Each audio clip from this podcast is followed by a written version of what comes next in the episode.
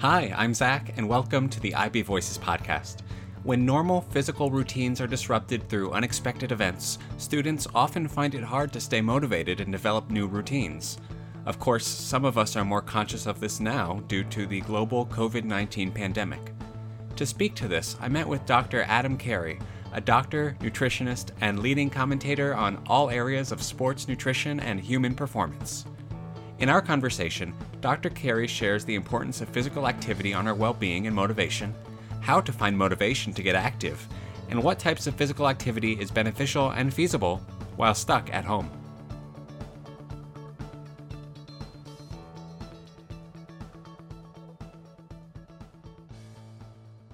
So, before we begin, I wonder if you'd be willing to sort of do a little intro to yourself. Hi, I'm Dr. Adam Carey. I am a classically trained medic. I went up to consultant level within the um, NHS. My training was originally in obstetrics and gynecology, with subspecialist training and interest in reproductive endocrinology, which is your hormones, um, and nutrition, so food. Doing that, I then came out of the NHS about 20 years ago, um, really because most of my patients were there because of the way they ran their lives as opposed to having medical problems. And so I stepped out to work out how to run what we now call coach behavioral change, wellness, and performance programs. So, nutritional lifestyle strategies to, to improve human performance and reduce the risk of disease for the population. So, we're interested in making happier, healthier individuals. Amazing. And before today, have you heard of the International Baccalaureate? Y- yes, uh, certainly. Um, so, I work a little bit with a school in France called Apex 2100, who are an international ski academy, where I've been giving them a little bit of advice and support. And they have just obtained their IB status as an IB school. So obviously, I've heard of the International Baccalaureate. I'd heard of it before that, just as I have children who've gone through the educational process, and now more recently because they're supporting Apex a little bit. Amazing. So, speaking of students, Obviously, some schools are still in session, others are finishing up their year, but either they're still going on or probably when school starts up again in the fall, they might still be impacted by the pandemic and maybe still doing learning from home. Do you have any tips on how students might motivate themselves when all they really want to do is sort of escape this situation, escape their new reality? Sure. I think motivation is a really interesting question. People often say to me, How do you get people to sort of look after themselves more and behave better, which is the same thing. How do you get students to to want to study and to want to um, to want to settle down to do something which, you know, in this new reality might seem rather difficult. And I think you have to take a step back from the, the cold face. And what we always encourage people to think about is what's really important to them. So if it's really important to me, I'll do something. If it's not so important to me, maybe I'll put it off to tomorrow or the next day. And so if you want to think about what's really important to you, it's really useful to start to think about where do you want to be at some point in the future. For students who are maybe in the, in the age of 11 to 18 or so, where do you want to be in a decade's time? You know, when you're approaching 30? What do you want your life to look like at that stage? And what relationships do you want to have? And what do you want to be doing with those relationships? And the reason why we call it vision, the reason why thinking of, of some point in the future like that, a way away from today is important, is that most of us can sort of predict a little bit what we're going to be doing in three months' time. And maybe even in a year's time. You know, if you're a student and you, you know, maybe you've got three more years at school, you can predict what you're going to be doing for the next three years. But if you look a decade ahead, if you look 10 years ahead, and when we get to older people, I get them to look 20 years ahead, against that backdrop, it's very difficult to predict what you're going to be doing. Most of us won't be doing the same jobs and, and so forth. So then, if you want to think about what you want life to look like, you have to think about things that are really close to you. So we get people to think about their relationships. What do they want to be doing with those relationships? And what capacities what things do you need to have to be able to do the things you want to do? So when we think about relationships, uh, you know, if it were me, I'd be thinking about my relationship with my partner, my wife Beverly, um, with my children, um, with my own health and well-being, with my extended family and friends, with my other hobbies or interests, with my career, maybe with my finances. These are things I have relationships with. And the two questions I get people to answer for that is, what do you want that to look like? What do you want to be doing with those relationships? So with my wife, Beverly, what are we going to be doing in a decade's time? Where are we going to be doing it? What will it look and feel like?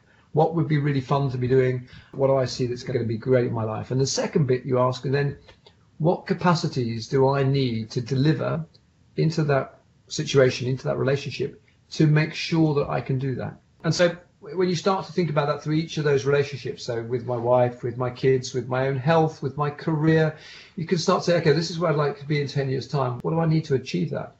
And that allows you to start to think about one way you want to be, and that's really going to be important to me.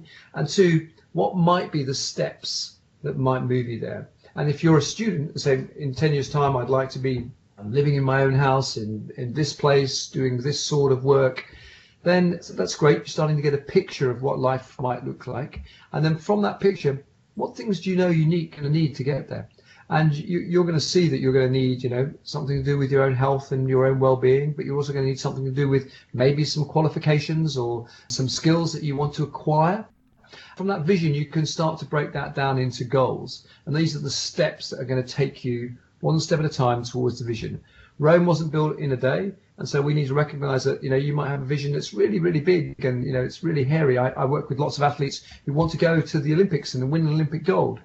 No one does that from just saying, okay, well, I'm, I'm going to go and I'm going to do some exercise this afternoon and then tomorrow I'm going to go to the Olympics.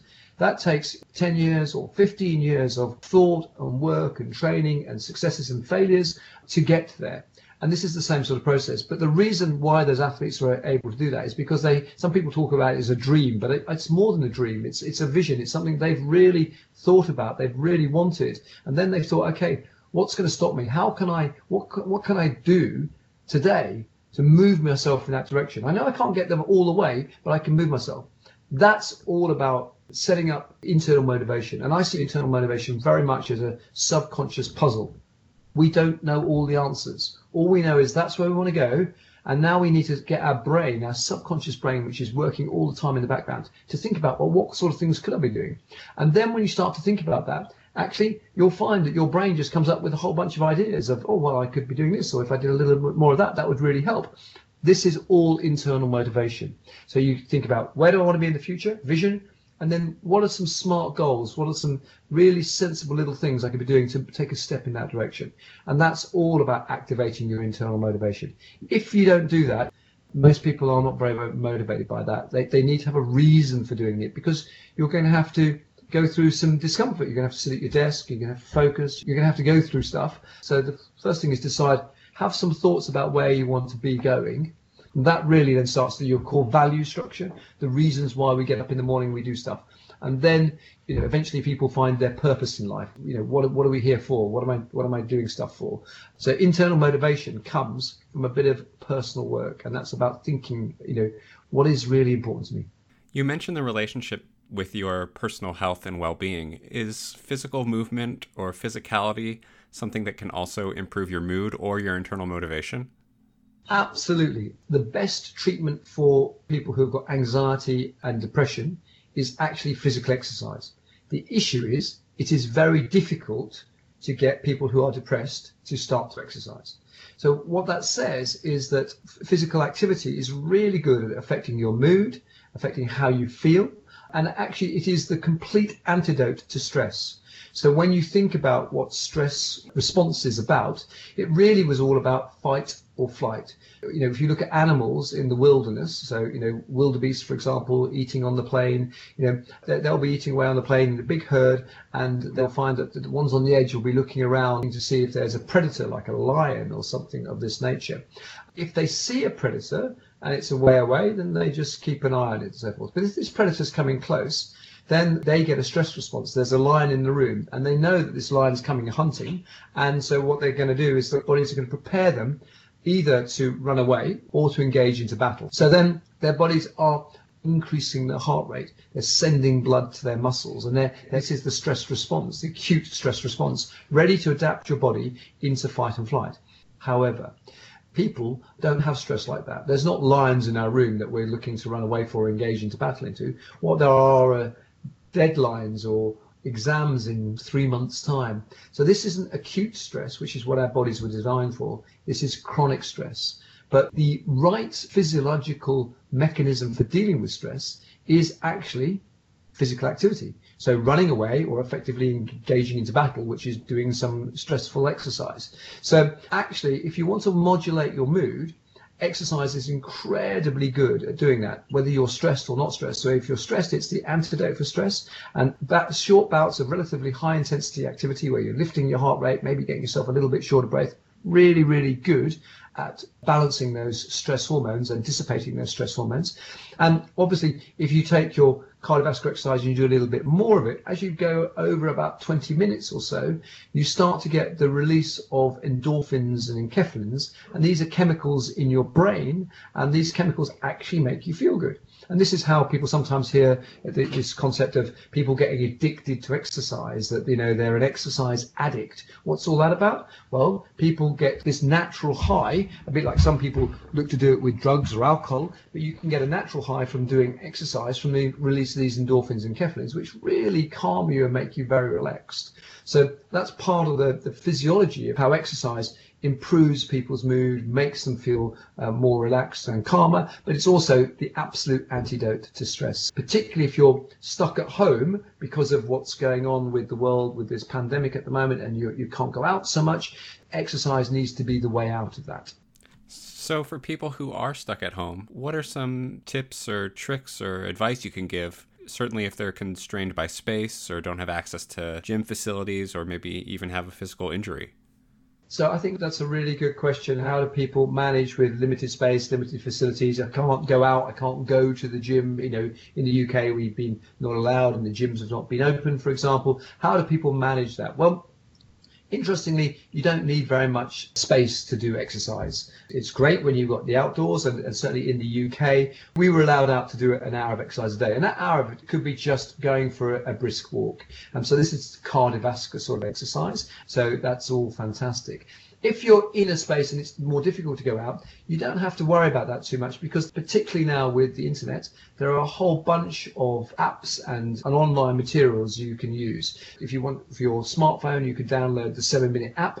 This is a seven minute workout. And then if you look on the internet and you put floor exercises, for example, into your YouTube search, you will find hundreds of different personal trainers giving you floor exercises that make no space. It's just the area you need you know, below your body, as it were. So you can do it at the end of your bed, you know, even in a small apartment, you can still do it. So there is a whole bunch of materials out there which are completely accessible on the internet, which need no equipment and no space at all. And you can do cardiovascular exercise or strength and power based exercise. And the final bit you might want to include into your exercise routine would be maybe some stretching and some mindfulness and some yoga.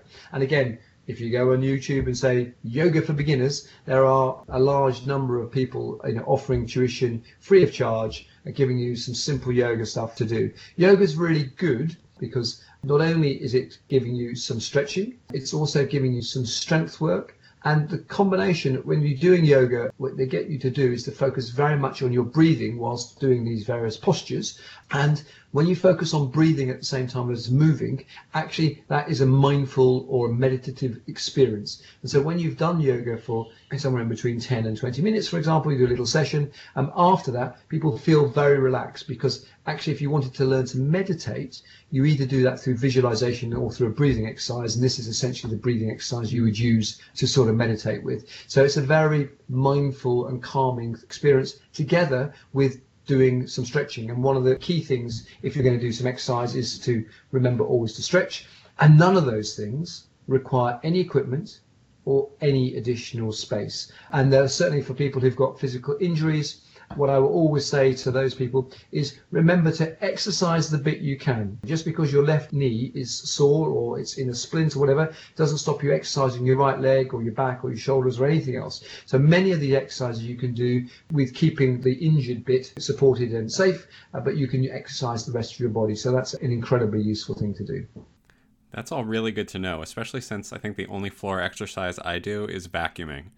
Ah, well, there's nothing wrong with doing a little bit of domestic homework, and I think that's a very useful thing. And actually, running around your apartment or your house cleaning and clearing and doing the garden if you've got one. I mean, these are all really great forms of incidental exercise, and I would definitely encourage that. So, having a place that's spick and span, super clean, this is all part of incidental exercise. From an incidental activity point of view, you should be looking to do about 10,000 steps a day. Now, for those of you who want to know if you're doing it, you can get something like a Garmin or a Fitbit, and it'll tell you very accurately how many steps you're doing each day, and that works fantastically well. And 10,000 steps is about the equivalent of walking five miles. If you want to know if you've walked five miles a day, if you go out and walk briskly for an hour, you're going to do about five miles. So, you know, there are many ways of getting to that incidental number, but that means that you're physically active. And physically fit then is building a little bit of higher intensity cardiovascular. So that might be doing a walk jog or a walk run together with some strength work and strength work you can do for a seven minute app. And then you can finish that all off with a little bit of yoga. So all very simple, all very easy to do. Dr. Carey, thank you so much for your time. Are there any other thoughts you'd like to leave us with? Anything you'd like to say to the IB community? Sure. Just, I suppose, one last thought. I mean, in your way through the IB, it's all about reflective learning. It's all about the process as opposed to the end result. And that's really what I'm talking about in terms of thinking about your motivation. So you want to think about, okay, where do I want to end up? What's the weakest link? What are the bits that I need to do to really improve myself? And never forget activity in that process because people who are fitter and more active have a better functioning brain. And the reason for that is that when you are cardiovascularly fit, you're not only able to supply oxygen to your muscles for the exercise, you're supplying that oxygen also to the grey matter between your ears, which supplies the oxygen you require for your brain to work. So it is no surprise to me that people are fitter and more active actually are more effective and more productive in the workplace and in school. And most of the, the, great athletes I see also, many of them become really great students as well. And a lot of that is because they've got a combination of they're good at identifying how to internally motivate themselves and their physical fitness really plays as a key part in terms of actually improving their overall well-being and their mental function even doing 10 minutes each day is a great start because across the week that's 70 minutes. That's a great start you know? So don't beat yourself up just because you're not doing an hour or something ridiculous a day. No one has to start like that. Just start off with doing 10 minutes. Works really really well. Thank you so much. Thank you very much zach. I wonder how many steps i take when i'm vacuuming or how clean my apartment will look if i do five miles worth of vacuuming.